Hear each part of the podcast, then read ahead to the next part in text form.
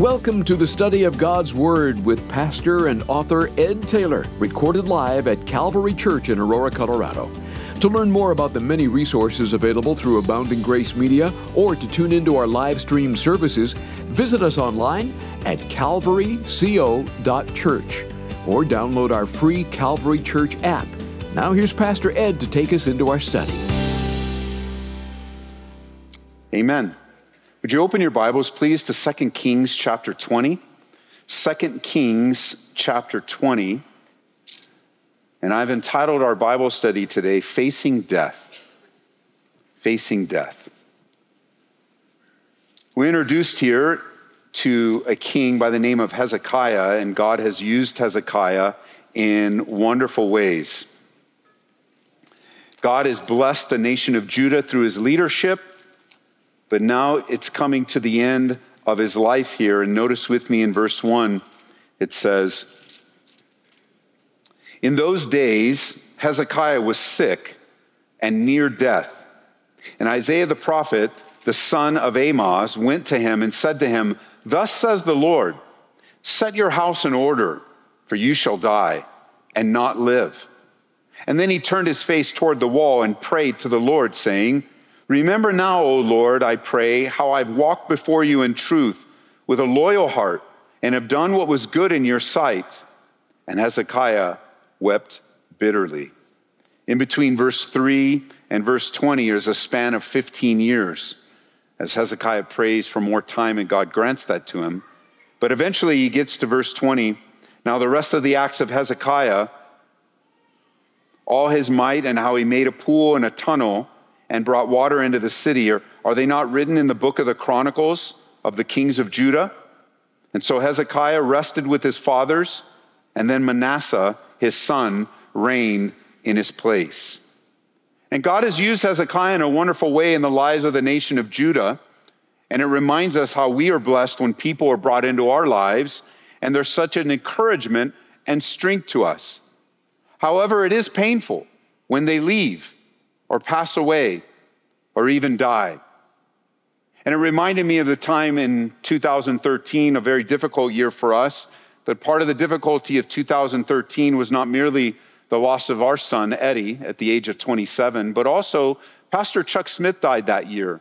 And God used him in an extremely way, extremely wonderful way in the lives of so many, including you, even if you've never met him uh, before he passed on and God has used him greatly, but the Bible teaches us that death comes to us all and that death is an enemy. That's a true statement. It's painful, it's hard, but death is the result of sin. At the same time, death reminds us of hope that there is a resurrection.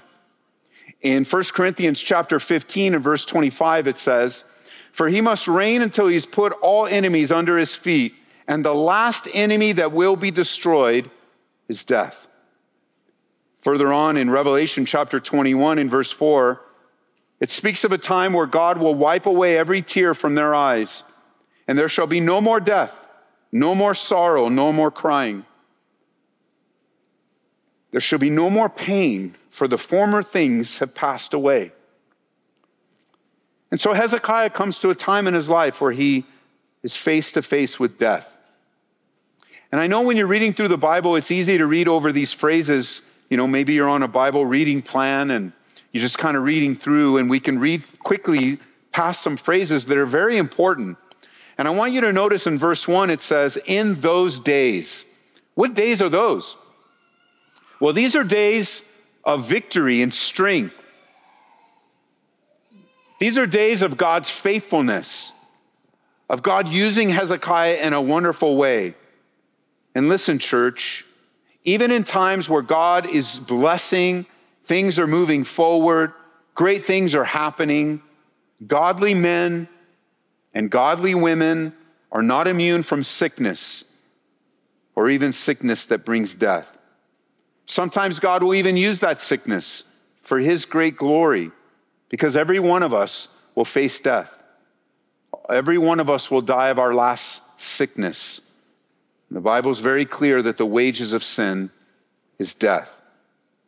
So Hezekiah, notice, facing death, was told to get his house in order.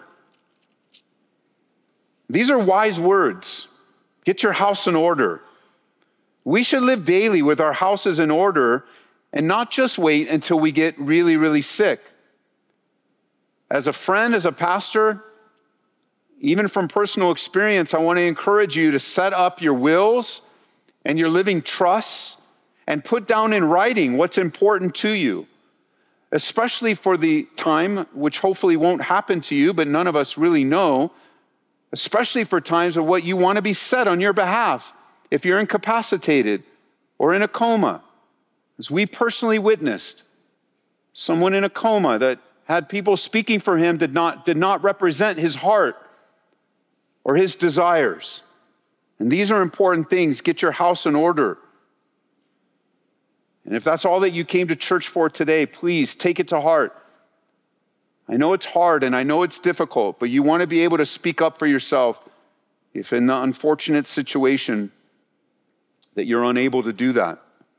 Hezekiah, get your house in order. Be prepared to die. And so, for our time today, I want to take you through a passage of scripture that will both bring comfort and encouragement, but also prepare you. Prepare you to face this biblical topic of life and death. Would you turn over to 1 Thessalonians chapter 4? This is all the way over in the New Testament, 1 Thessalonians chapter 4. Why are we tackling such a tough topic today? Well, for a variety of reasons, but in the broad sense, we know that death is inevitable. And we know the Bible has much to say about life and death. And while we spend a lot of our time and attention on life, Ecclesiastes chapter 3 and verse 1 says, To everything there's a season, a time for every purpose under heaven, a time to be born and a time to die, a time to plant and a time to pluck what was planted. In Acts chapter 17 and verse 26, it says, And he has made from one blood every nation of men to dwell on all the face of the earth, and has determined their pre appointed times and the boundaries of their habitation. And it's interesting if you study different websites, uh, apps of pastors that teach the Bible or teach from the Bible, that we find a lot of Bible studies about life and so much teaching about Christian living, but there's not much teaching on Christian dying. But like the believers in this city of Thessalonica, we too now need to be reminded and taught on Christian dying. Paul the Apostle, which by the way, we're just meeting for the first time in the book of Acts, we're meeting in these early stages of his life as he's transformed. God does a massive work in his life unbelievable. We don't have time to go into the depths of it, although we've studied some of it so far. But by the time he writes to this church in Thessalonica, I want you to see how God has cultivated in him a pastor's heart. And he writes like a true shepherd to the church and to the believers in this city. They'd experienced loss, great loss. And Paul, inspired by God, thought it was very important for these new believers to understand the realities of death and to understand what happens after death. The Bible again says in Hebrews chapter 9, verse 27, that it's appointed once for men to die, but after this, the judgment. And it's important that you understand what happens after death, church. Paul, this pastor and shepherd, is writing to comfort broken-hearted Christians who had lost some of their loved ones to death. They are new believers. They're newer in their faith. You could say that they haven't read through the whole Bible yet, and you can say that very clearly because at this point the whole Bible hadn't been written. They're new to the faith, they're new in this transformative work. They have heard, they spent three weeks, is all that Paul had with them. Three weeks. He taught them the entirety of what he knew. And after three weeks, he left and they continued on. And in the time that Paul had left, many of their loved ones had died and they were confused and they were uncertain. And as like any death notice, notification comes, it's like a kick uh, in the gut where you lose your equilibrium and you start to consider and question. And that's where they are. They're concerned. They're concerned about what is going to happen to those that they love. They're concerned about the coming of the Lord. Did they misunderstand Paul? They weren't certain. And so the poor church is hurting and wrestling with hopelessness. Hopelessness. You know, when you lose someone close to you, when someone dies that you love, there's a lot of questions that come up. These are very common, very normal questions like why? And then you can add to that why now? Why him? Why her? You might even come to God with why me? Will I have to go through this again and again? Are you punishing me, God?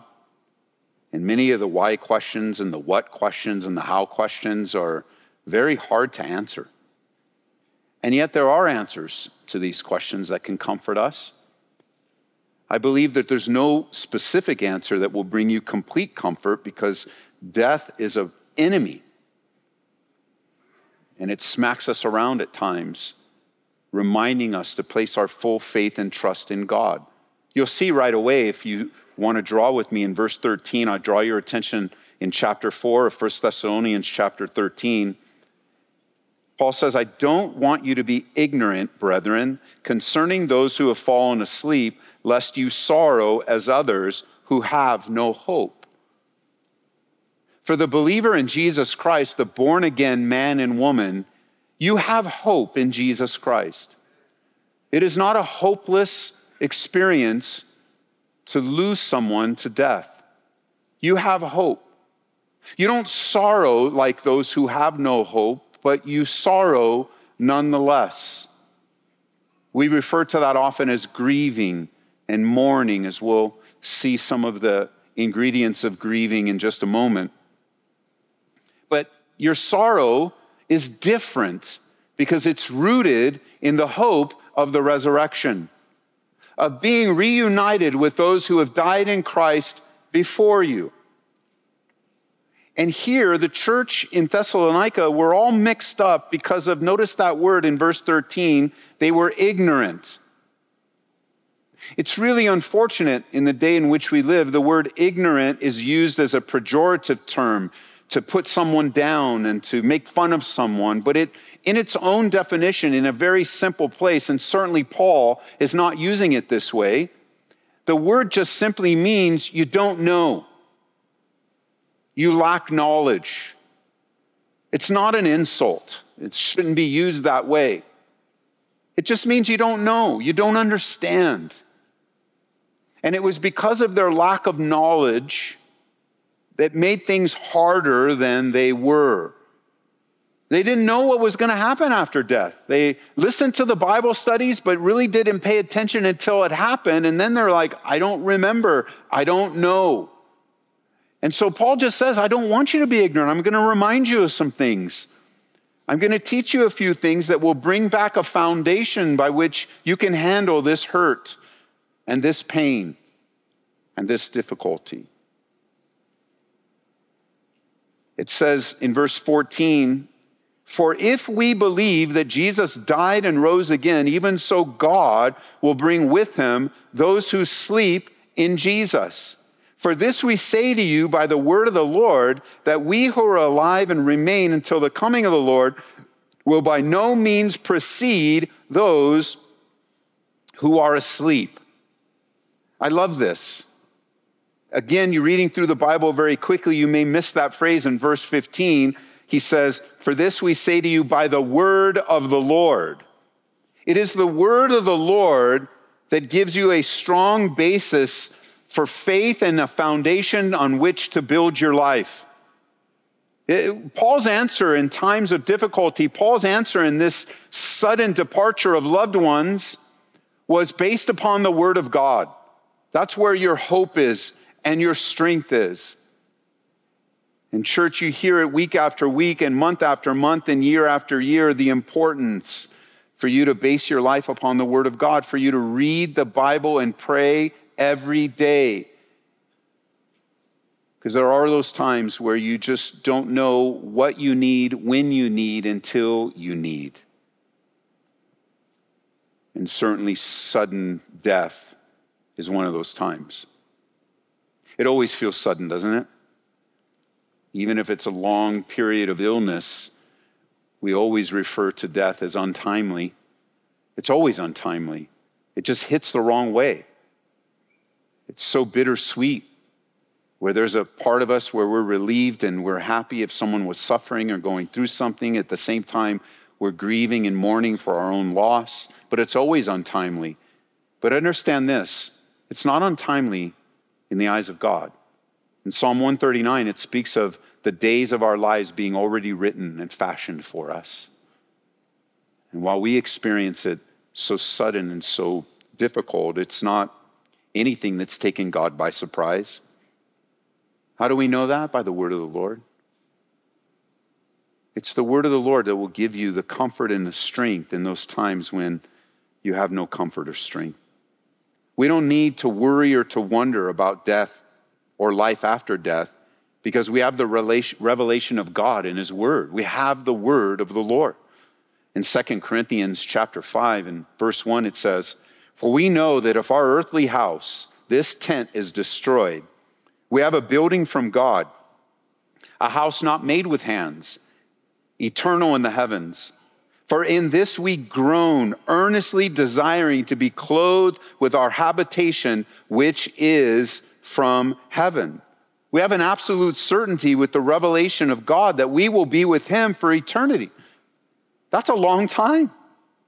That your life is swallowed up in Christ and He promises you eternal life.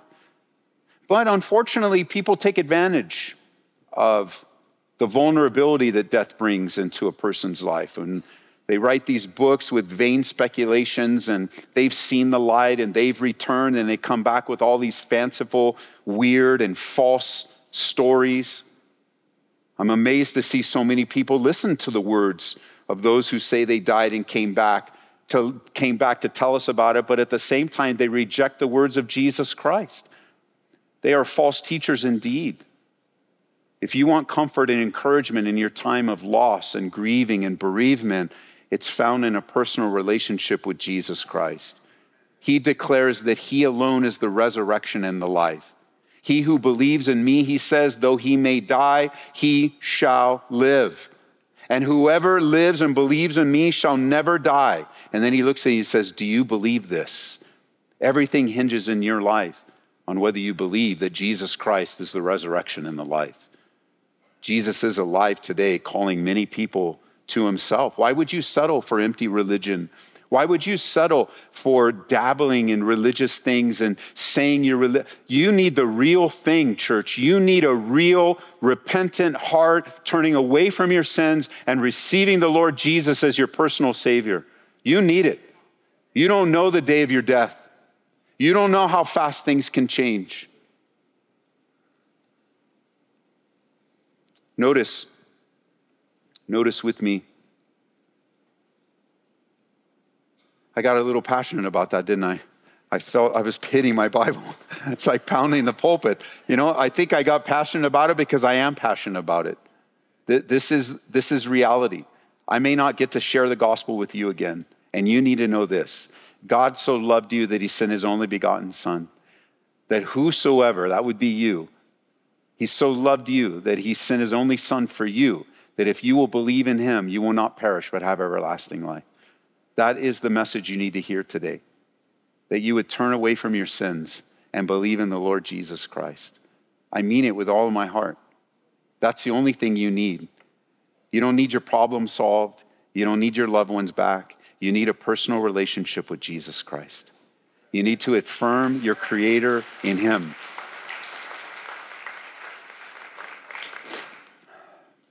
I want you to notice Paul, he describes death as sleep. Did you notice that? He used that twice. He says in verse 13, those who have fallen asleep. And then in verse 14, those who sleep in Jesus. That's how the Bible describes death. And it's an appropriate description. Looking at someone who's died at their body, it's like they're asleep.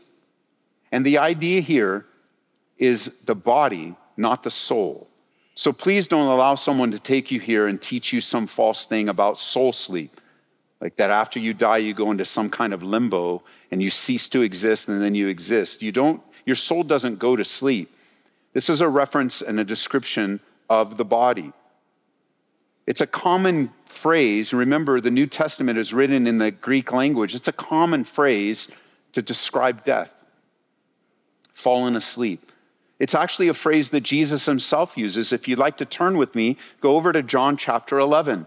Jesus Christ uses the same exact phrase to describe a man who physically died. It's a euphemism or an idiomatic phrase or a metaphor. It's a picture that describes death. And here Jesus uses the same phrase in verse 11 of John chapter 11 when he says, These things he said, and after that he said to them, Our friend Lazarus sleeps but I go that I might wake him up. Lazarus was dead and he was about to be brought back to life. But as Jesus describes it, he uses the word sleep. Even in the Old Testament, similar phrases are used to describe death. We read of the death of King David in 1 Kings chapter 2 verse 10 where it says David rested with his fathers and was buried in the city of David. Or in the Old King James, it says David slept with his fathers and was buried in the city of David. As Christians, we use the term for death, this term sleep or asleep, because it reminds us that it's only temporary. Death is not the end, but the beginning. Our last breath on earth is our first breath in eternity. The body rests until the resurrection. In Daniel chapter 12 and verse 2, it says, Many of those who sleep in the dust of the earth shall awake, some to everlasting life, and some to shame and everlasting contempt. Those who are wise shall shine like the brightness of the firmament, and those who turn many to righteousness like the stars forever and ever. And it's interesting, you know, the, the term sleep or asleep to refer to death is almost like the body takes a nap. It's going to sleep and it'll wake up soon as it's reunited with the soul and the spirit.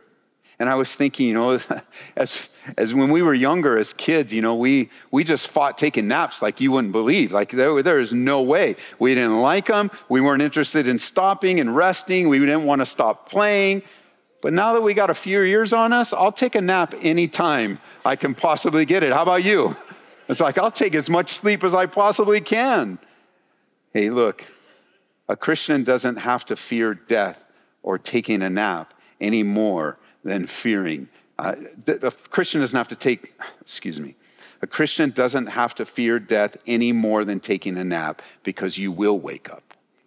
You will wake up. Sleep, this sleep is a reference to the soul and not the body. Paul here makes it clear that when a believer dies, his soul goes to be with the Lord. 2 Corinthians chapter 5. We're always confident knowing that while we are at home in the body, we are absent from the Lord.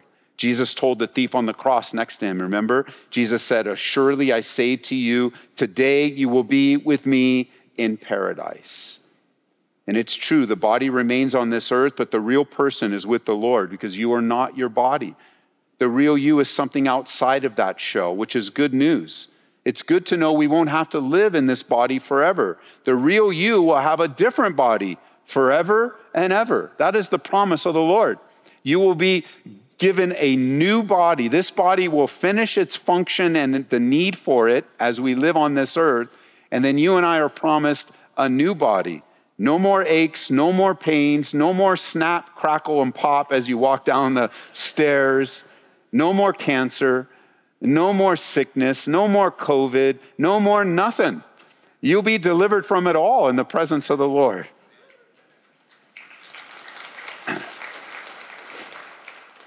Though we look at a person and say that he or she died, it's more accurate to say that he or she moved, that in Christ they were promoted. And Paul says here, don't sorrow as those who have no hope, because there is hope, wonderful hope in the Lord. Now, remember in the first century, it was a very hopeless existence. Paganism which was rampant, which was the religion of the day. Paganism, you would understand paganism, you know, if you try to understand it today, it would be very similar to what's happening today. Anything but Jesus Christ, anything but the one true God. But paganism had a sense of worshiping the earth, worshiping idolatry, worshiping possessions, anything but surrendering your life to Jesus. You know, the Greeks had deified just about everything. By the time Paul gets to Athens, remember, he was looking around and he says, Look, I see you guys, you have a God, you, you have gods for just about everything and anything, but I wanted you, all, I also noticed you had this one idol, you had this one idol that was dedicated to the unknown God. Let me explain that unknown God to you. And he began to share with them the truth of the one true God. In the face of death, the pagan world stood in despair. It's not very different today. As I quote to you some of the philosophers, listen to how they approach death. One philosopher wrote, Once a man dies, there's no resurrection. There's no hope in that. Another philosopher writes in the first century, There is hope for those who are alive, but those who have died are without hope. Now, they readily admit that they live without hope. Another philosopher wrote, When once our brief light sets, there is one perpetual night through which we must sleep. And on their tombstones in the first century, grim epitaphs were carved I was not, I became, I am not, and I care not. We have our modern day philosophers today. I don't know if you noticed in the news just in the last couple days, in the hopelessness of all that's going on in our culture globally, economically, politically. We have the modern day philosopher Arnold Schwarzenegger. he decides for some reason to speak up on the topic of life and death. And I didn't pull up the quote, I forgot to do it in between services, but his quote generally said, Don't tell me there's any afterlife. And laces it with explicit expletives and every like don't you tell me there's any af- afterlife well thank you arnold schwarzenegger that's a lot of hope what have you done with your life? Play act the whole time? You're just an actor. You don't even live in reality. So that when you're forced to live in reality, you, what do you have to offer? Hopelessness. Let me just say today to anyone listening, you won't be able to play act your way out of death. And neither will you be able to play act your way out of standing before God and giving an account for the life that He gave to you. So be careful, church, who you listen to. We don't have to be in the first century to live in a hopeless existence, it's all around us. When Paul says to be careful of sorrow, he's not saying that death won't bring sorrow and grief. It will, and it does. But it's a different kind of sorrow because we have hope. Church, there is an afterlife. You will give account for your life. The Bible speaks of the great white throne judgment where the books will be open and your life will be judged by the singular work of what have you done with his son Jesus Christ. For the believer, we have a different judgment. Our life will be examined not at the great white throne judgment, but at the Bema seat judgment where the motives and the intents of our hearts will be measured before God for what we have done in His name. And you know, the, the surprising thing about the Bema Seat judgment is that many things that we have done will actually be rewarded. like we did it for the right reasons, we did it with the right motives. I'm sure we'll be surprised. And many times we didn't have the right motives. And you know what? God used us nonetheless. You have hope. You will not stand before the great white throne judgment because Jesus Christ took the guilt and the shame and the pain and the penalty. He took the wrath of God upon himself as he died on that cross for you and anyone that will place their faith in Jesus Christ. The Bible again says that there is a time to weep and there is a time to laugh, a time to mourn and a time to dance. And Jesus put to rest the thought that grown men don't cry. You know, the time that Jesus is described in John's Gospel, again, chapter 11, at the same place he talked about Lazarus being asleep as he refers to him having died. The Bible has Jesus recorded as weeping uncontrollably at this scene of Lazarus' death and the mourners and the criers and the horrible scene around death. He was touched by human emotion, but also grieving at the effects of death and the effects of sin, what it does to us in our core. But even so, in the depth of pain, we have hope in the Lord Jesus Christ. We have hope that God will get us through today. And if He'll get us through today, then He'll get us through tomorrow. If grief is a big part of your life, I want to encourage you email me this week. Email me today, and I'll check it later today. And ask for the information I've collected over the last 10 years on this topic of grief. It'll be a great help to you. And I'll, it won't take me very long, so don't worry about me being busy or anything. I will re- respond and I'll send you all the links, things that you can read and print out. After my son Eddie passed away, I started writing on grief. Uh, in those depths of the really difficult days, it was very helpful to me to get it out and make it available, and I can send you the links for those as well. Uh, because there is hope. Because you might be listening to me right now and thinking, but uh, it just happened, Ed, and I don't believe there's hope. I just don't believe you, what you're saying right now. And that's because you're hurting. And I don't judge you for feeling that way. It's hard, it's sorrowful.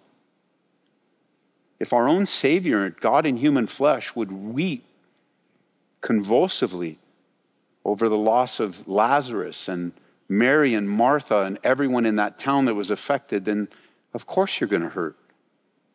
You know, people spend their life studying these things and providing help and counseling in grief. And they say there's predictable stages to grief that have expanded over the years. When you lose someone, it starts with this immediate feeling of tearing away. If eh, there's a ripping that takes place. And you know, you can't push it down and, and ignore it, although I know many of you have tried, but here's the problem. If you don't face it head on, just allowing God to bring you the comfort you need, and you press it down and press it, it's going to come out. And the longer you wait to acknowledge it, at the very least, just acknowledge it and make yourself open to the work of the Holy Spirit, if you push it down, it's going to explode. It's going to do greater damage in the long term instead of just facing it today.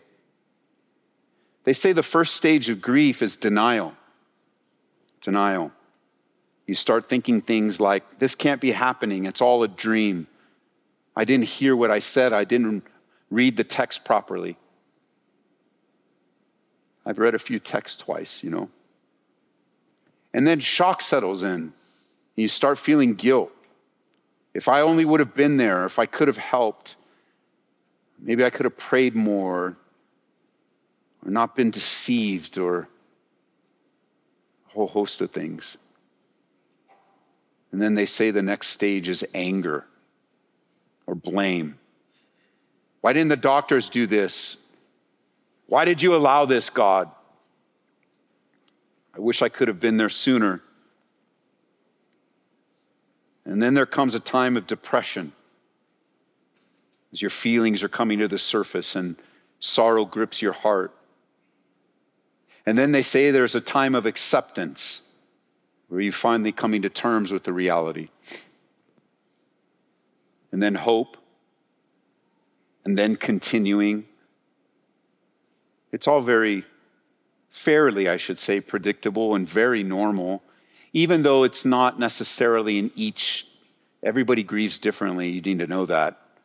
You can't compare your grief or your mourning with others because other situations and difficult, even in the same loss, everybody grieves differently. And so you have to be careful if you're one of those, if you have more of a sensitive approach, you know, you're more sensitive and uh, softer in your personality, that you would be tending to beat yourself up because you're not feeling a certain way or don't, don't make it worse for yourself. Sometimes they happen successively, sometimes they happen on top of each other, sometimes that you skip a few steps, you just trust the Lord. Grieving and mourning is real and it's normal. When the Hebrews buried their dead, they mourned for over a month. The Egyptians, 70 days. Remember Jacob? We're studying this on Wednesday nights.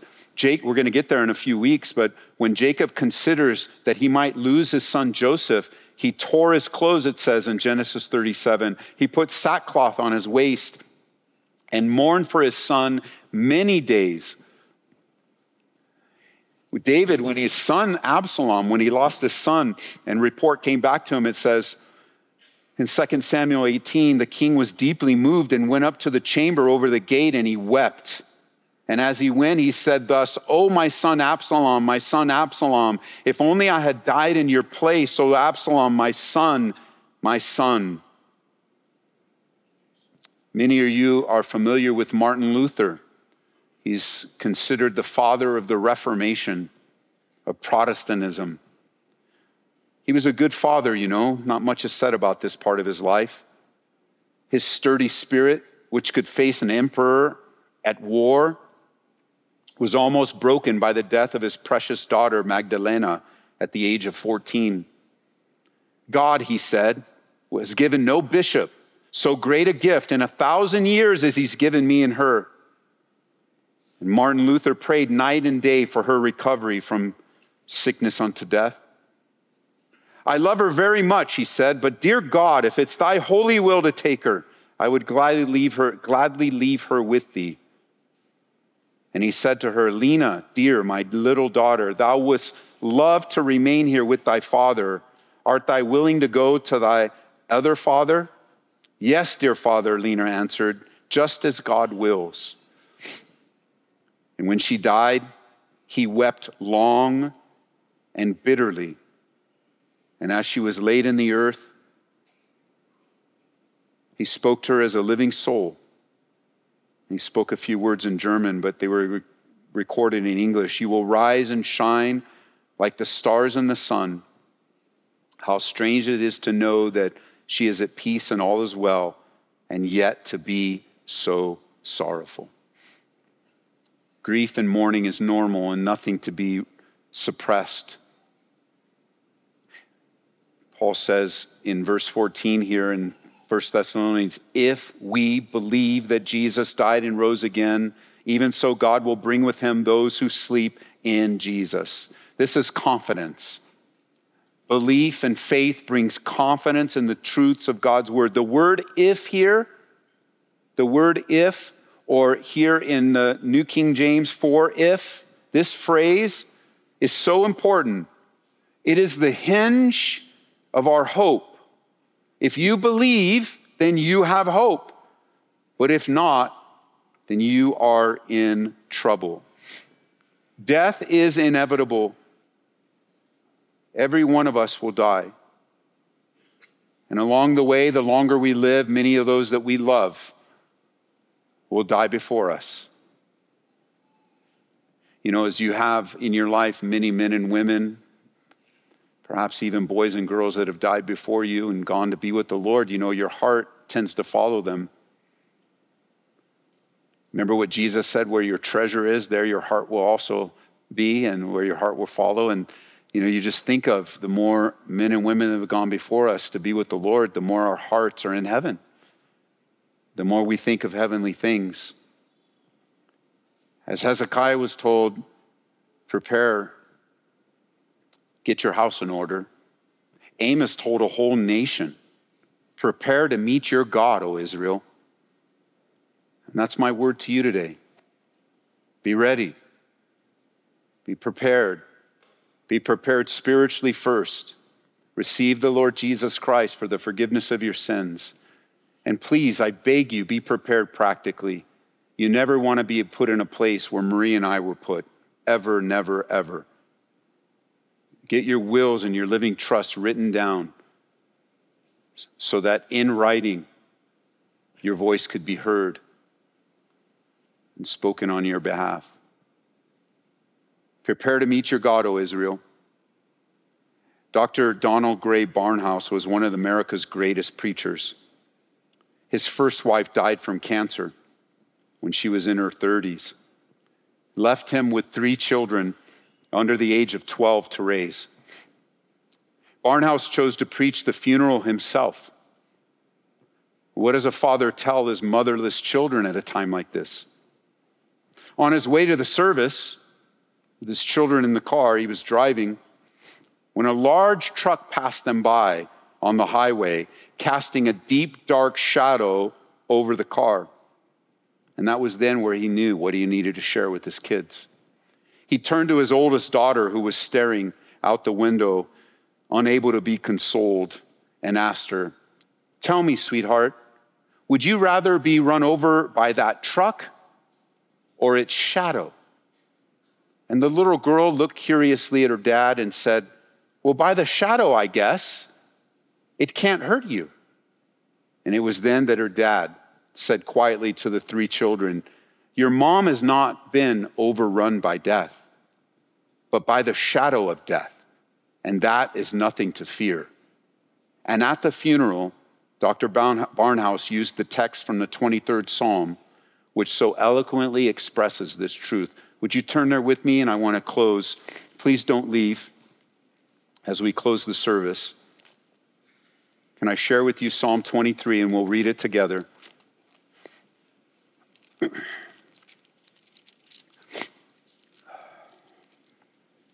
Psalm 23. Probably many of you know it by heart, but I want to read it so we get it exact.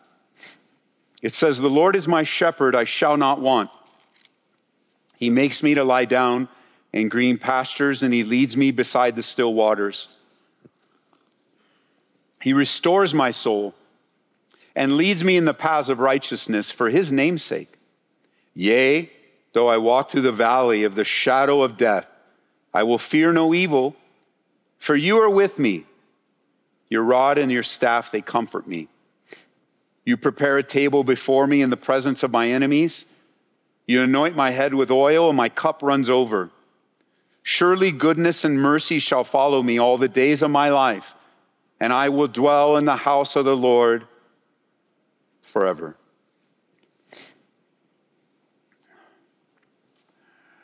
There's a devotional titled The Power of Prayer by E.M. Bounds. Uh, this is the devotion for this morning. The title of it is Sufferings. And the scripture that's referenced is Romans chapter 8, verse 18. I consider that our present sufferings are not worth comparing with the glory that will reveal, be revealed in us. And here is the devotional. Paul used the word sufferings to describe the troubles of life in the comforting passage where he contrasted life's troubles to final glory in heaven, which shall be the reward of all who patiently endure until the end. Further, he spoke of the afflictions that come to the people of God in this world, and he regarded them as nearly weightless when compared to the weight of glory awaiting all who are submissive patient and faithful in all their troubles. God, make me patient and faithful servant so that your glory may be revealed in me. Amen. This is Pastor Avant's favorite devotional. If you ever interacted with Avant, you ever had the opportunity to serve with him, if you ever talked to him, if he ever shared anything with you, most likely the conversation would end or end up somewhere talking about E.M. Bounds. Avant was a man of prayer, a passionate man of prayer. He's the very first pastor we ever brought on our team whose sole focus on our team was to keep our minds and attention on prayer. Yesterday morning, no doubt Avant woke up and read this Devo. This was yesterday's. In the title of the of the Devo is clinging faith. Woman, you have great faith. Your request is granted. Matthew chapter 15, verse 28. The Canaanite woman gives a glimpse of her clinging faith and her spiritual insight.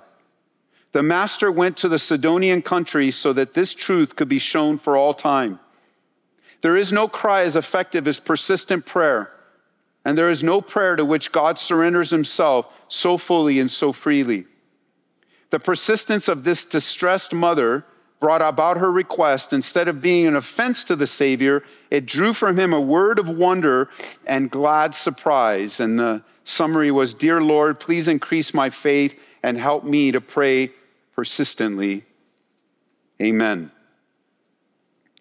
Last night during service, it's 712, I believe to be exact. I received a text that I didn't read right away because I was teaching at the time. 712. It was a text from Barb Ramsey, Avant's wife. And I'm glad I didn't see it in the pulpit at the time, but I, after service, I noticed I had a lot of different texts, and I had sent a text out to the staff, uh, an encouragement thing to our whole team yesterday. So I'm getting a lot of responses from that. So I didn't really look at it until I was, I felt like at a red light, Chambers and Parker. I'm going to pull out my phone, uh, and I'm going to look at it and I received note that Avant went to the hospital. Uh, it was an emergency yesterday afternoon. Uh, he had an aortic aneurysm, and the docs were trying to stabilize him now uh, for surgery. I'll keep you informed. Please pray for him. And so uh, I went home. I, I texted her uh, before the red light changed. Hey, let me call me right away. I even called her on the way, and I didn't hear from her on my way home. So I ended up going home and sending out a note to the pastors hey, um, Avant's in the hospital, and everybody's going, should we go to the hospital? I don't know yet. Um, but my son took that, uh, Pastor Josh, my son took that text and he started calling hospitals uh, to find out where Avant was. And we found the hospital, and I rushed over to St. Joe's, which is a hard hospital to be at. Uh, and uh, I was there, I driving by the ER there, and I saw Barb and I saw her, his, her sons. So I parked all crooked and ran in before I lost them in the maze of that hospital, and Avant was in surgery. And so we spent the day there.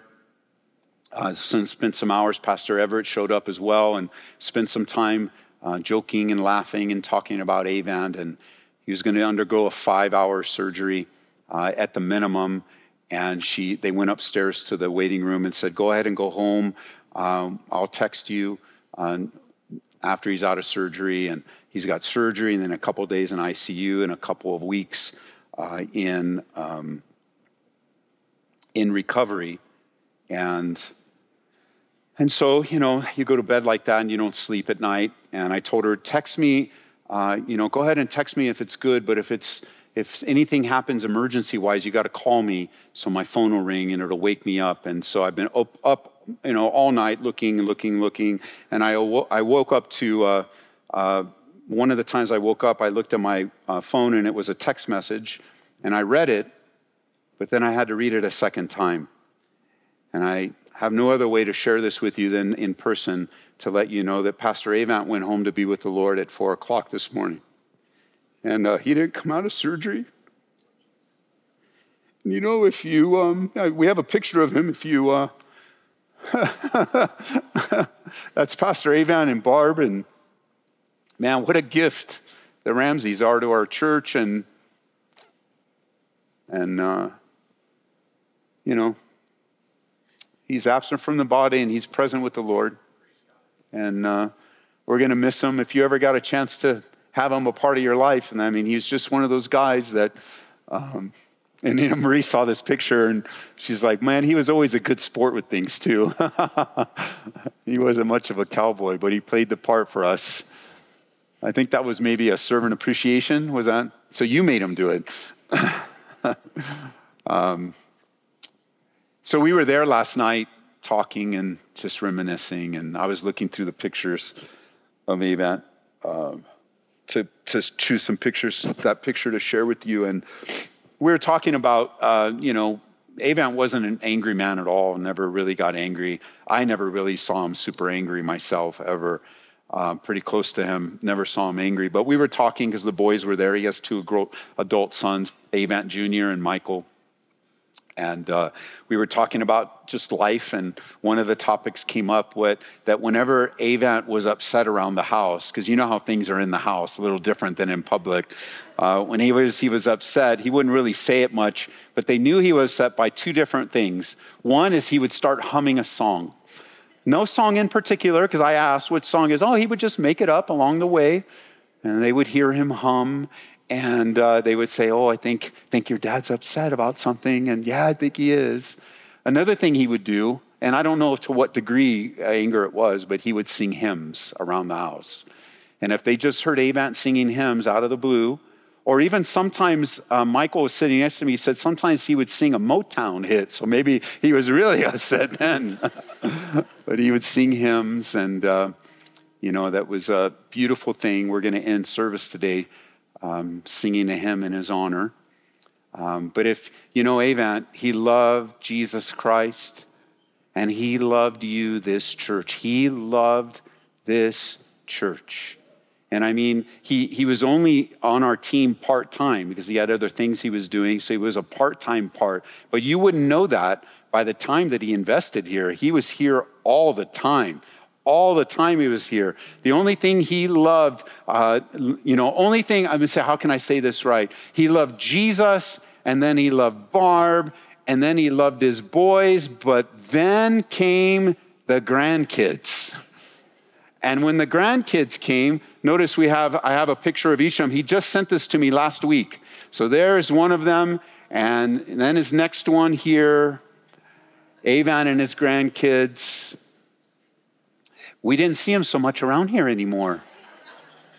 And we would find out, hey, where, what are you doing? What are you doing? Like, well, I'm, I'm with the grandkids. It's my day for the grandkids. And all of a sudden, a day became two days, and sometimes three days a week, he'd be with the grandkids. He was a gentle giant indeed, just such a, a wonderful man, a man of integrity. And it was interesting how everything changed, you know, this morning because this statement, get your house in order. I was looking through the pictures and I, I was looking, I'm like, was he at the was he at our last pastor's getaway, which was just a while ago? So I look at the picture and he wasn't in the picture. And as I'm looking at it, I couldn't remember. Like I just couldn't remember. And I'm like, hey, Josh, where was Avant? And Josh reminded me, he said, well, he stayed home. And I'm like, yeah, I remember now. He told me exactly why. You know, he stayed home from our pastor's getaway, which we only do really once a year. It's kind of our time to get away and have some fun and just goof off together. And he loved to have fun, super competitive, didn't like to lose, that kind of guy. We loved him. I loved that. He lost a lot, but that's okay. we loved him nonetheless. And here's why he wasn't with us he was at home with his wife cleaning out the house. And he told me exactly why he was cleaning out the house and the basement and everything is because there's a lot of stuff there. And he said he didn't want to leave it for his wife and his kids to have to go through all this stuff after he dies. And that's the kind of man he was. It wasn't a premonition. He wasn't talking about that he felt like he was going to die. It was just a part of who he was. And so, church, sometimes we have to take a detour. Sometimes we have to talk about hard things from the pulpit. We have to allow the Holy Spirit to comfort us and prepare us. And you know, there's a part of me, like almost immediately, I want to apologize for having to, but I'm not, I'm not in any way apologetic that I taught to you today about life and death and shared just a little bit of the life of Avant and let you hear it from, from us personally. We're going to send an email out later and we're going to send information, but something like this, this is a first. We've never experienced this before, like this ever as a church. We've gone through a lot of grief and a lot of heartache and a lot of difficulty, but this is another first. But the Lord is going to help us through these things. He's going to remind us of His hope, and He's going to give us the strength that we need for today while infusing in us hope for tomorrow. So, would you please stand with me? Uh, we were able to make it through the first service, and I think we'll be able to make it through. But in case we don't, if we aren't able to make it through the song, you just keep singing. The lyrics will be up there. We're going to sing the hymn, How Great Thou Art. We're going to remember the great and glorious God of which Avant is in the presence of the Lord, as, as many of your loved ones are as well. If you, it won't be the last time we experience loss on this earth. It won't be the last time we'll be sad together. Um, but we learn how to weep with those who weep and rejoice with those who rejoice. And so I commend you today to the grace of God, to his goodness and his faithfulness. And please be in prayer for Barb, Avant's wife. uh, his son, Avant Jr., his son, Michael. And, and forgive me, I can't remember the names of the girl, uh, babies, but there's grandkids. He has two grandkids, and, and uh, we'll get through this together. I know it might open some wounds for you as well, um, because it's always at the surface, right? But the best way to live your life is in reality. You don't want to play act. Play acting is going to lead you to all kinds of philosophical nonsense that's not going to root your life in the foundation of the truth of God's word and his faithfulness. So it's okay to live in reality, and it's okay to be sad. It's okay even to be happy. Some of you are like, man, I'm so glad. Avant, all he talked about was heaven. Well, now he's there. It's bittersweet. We're happy for him and sad for us. But soon enough, we'll be with him in glory and we'll be at follow our knees and we'll worship the King of Kings and the Lord of Lords, casting our crowns down before the throne of God, forever to be with Him. So let's sing this hymn together, and that's how we're going to end our service. Oh Lord my God, when I in awesome wonder consider all the works thy hands have made. I see the stars, I hear the rolling thunder, thy power throughout the universe. Then sings my soul, my Savior God, to thee. We sing, How great thou art! How great thou art! How great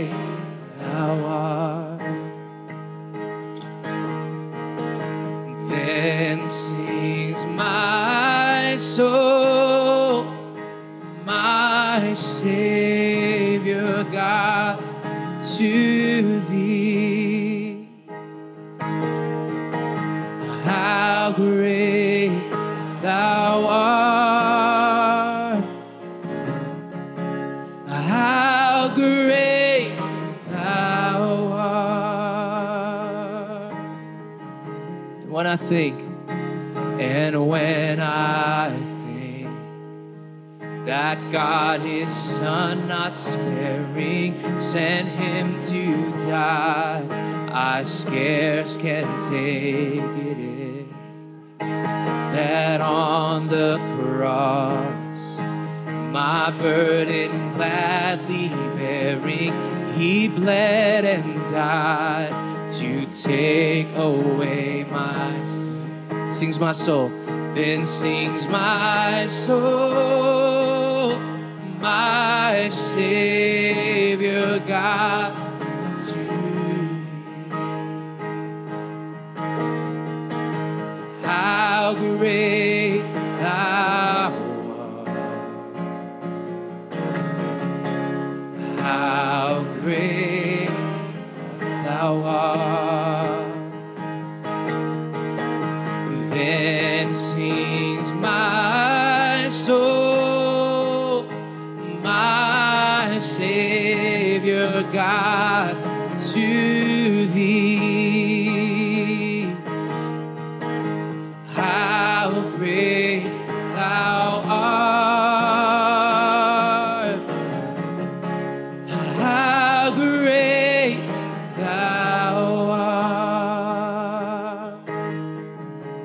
Christ shall come, when Christ shall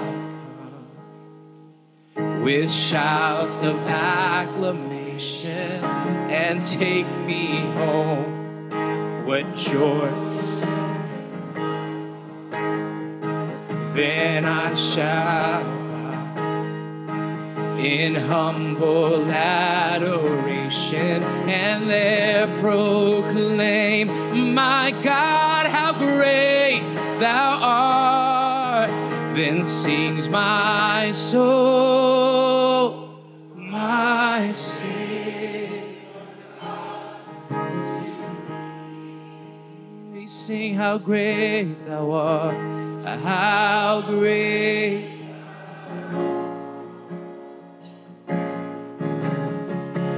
How great sings my soul, then sings my soul,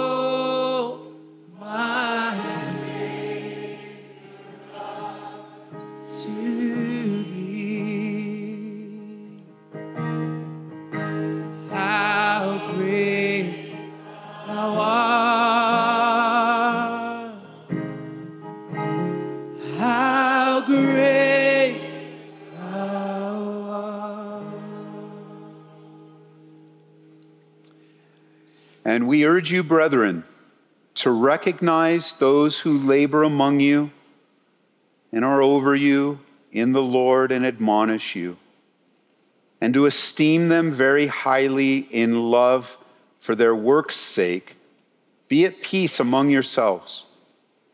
Now we exhort you, brethren, warning those who are unruly, comfort the faint hearted, uphold the weak, and be patient with all.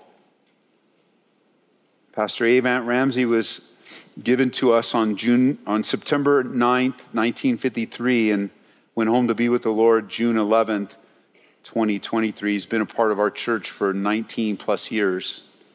Uh, and we honor him and remember him. We esteem the example that he leaves for us. And I, we receive this exhortation to be at peace among ourselves and to comfort one another and be strong in the Lord. May the Lord bless you and encourage you today. Uh, thank you. We pray that you've been encouraged by this Bible study delivered live from the sanctuary of Calvary Church. For prayer, call us at 877 30 GRACE. That's 877 304 7223. To listen to this message in its entirety or to join us for our live stream services, visit us online at calvaryco.church or download our free Calvary Church app. Be blessed as you worship Jesus this week.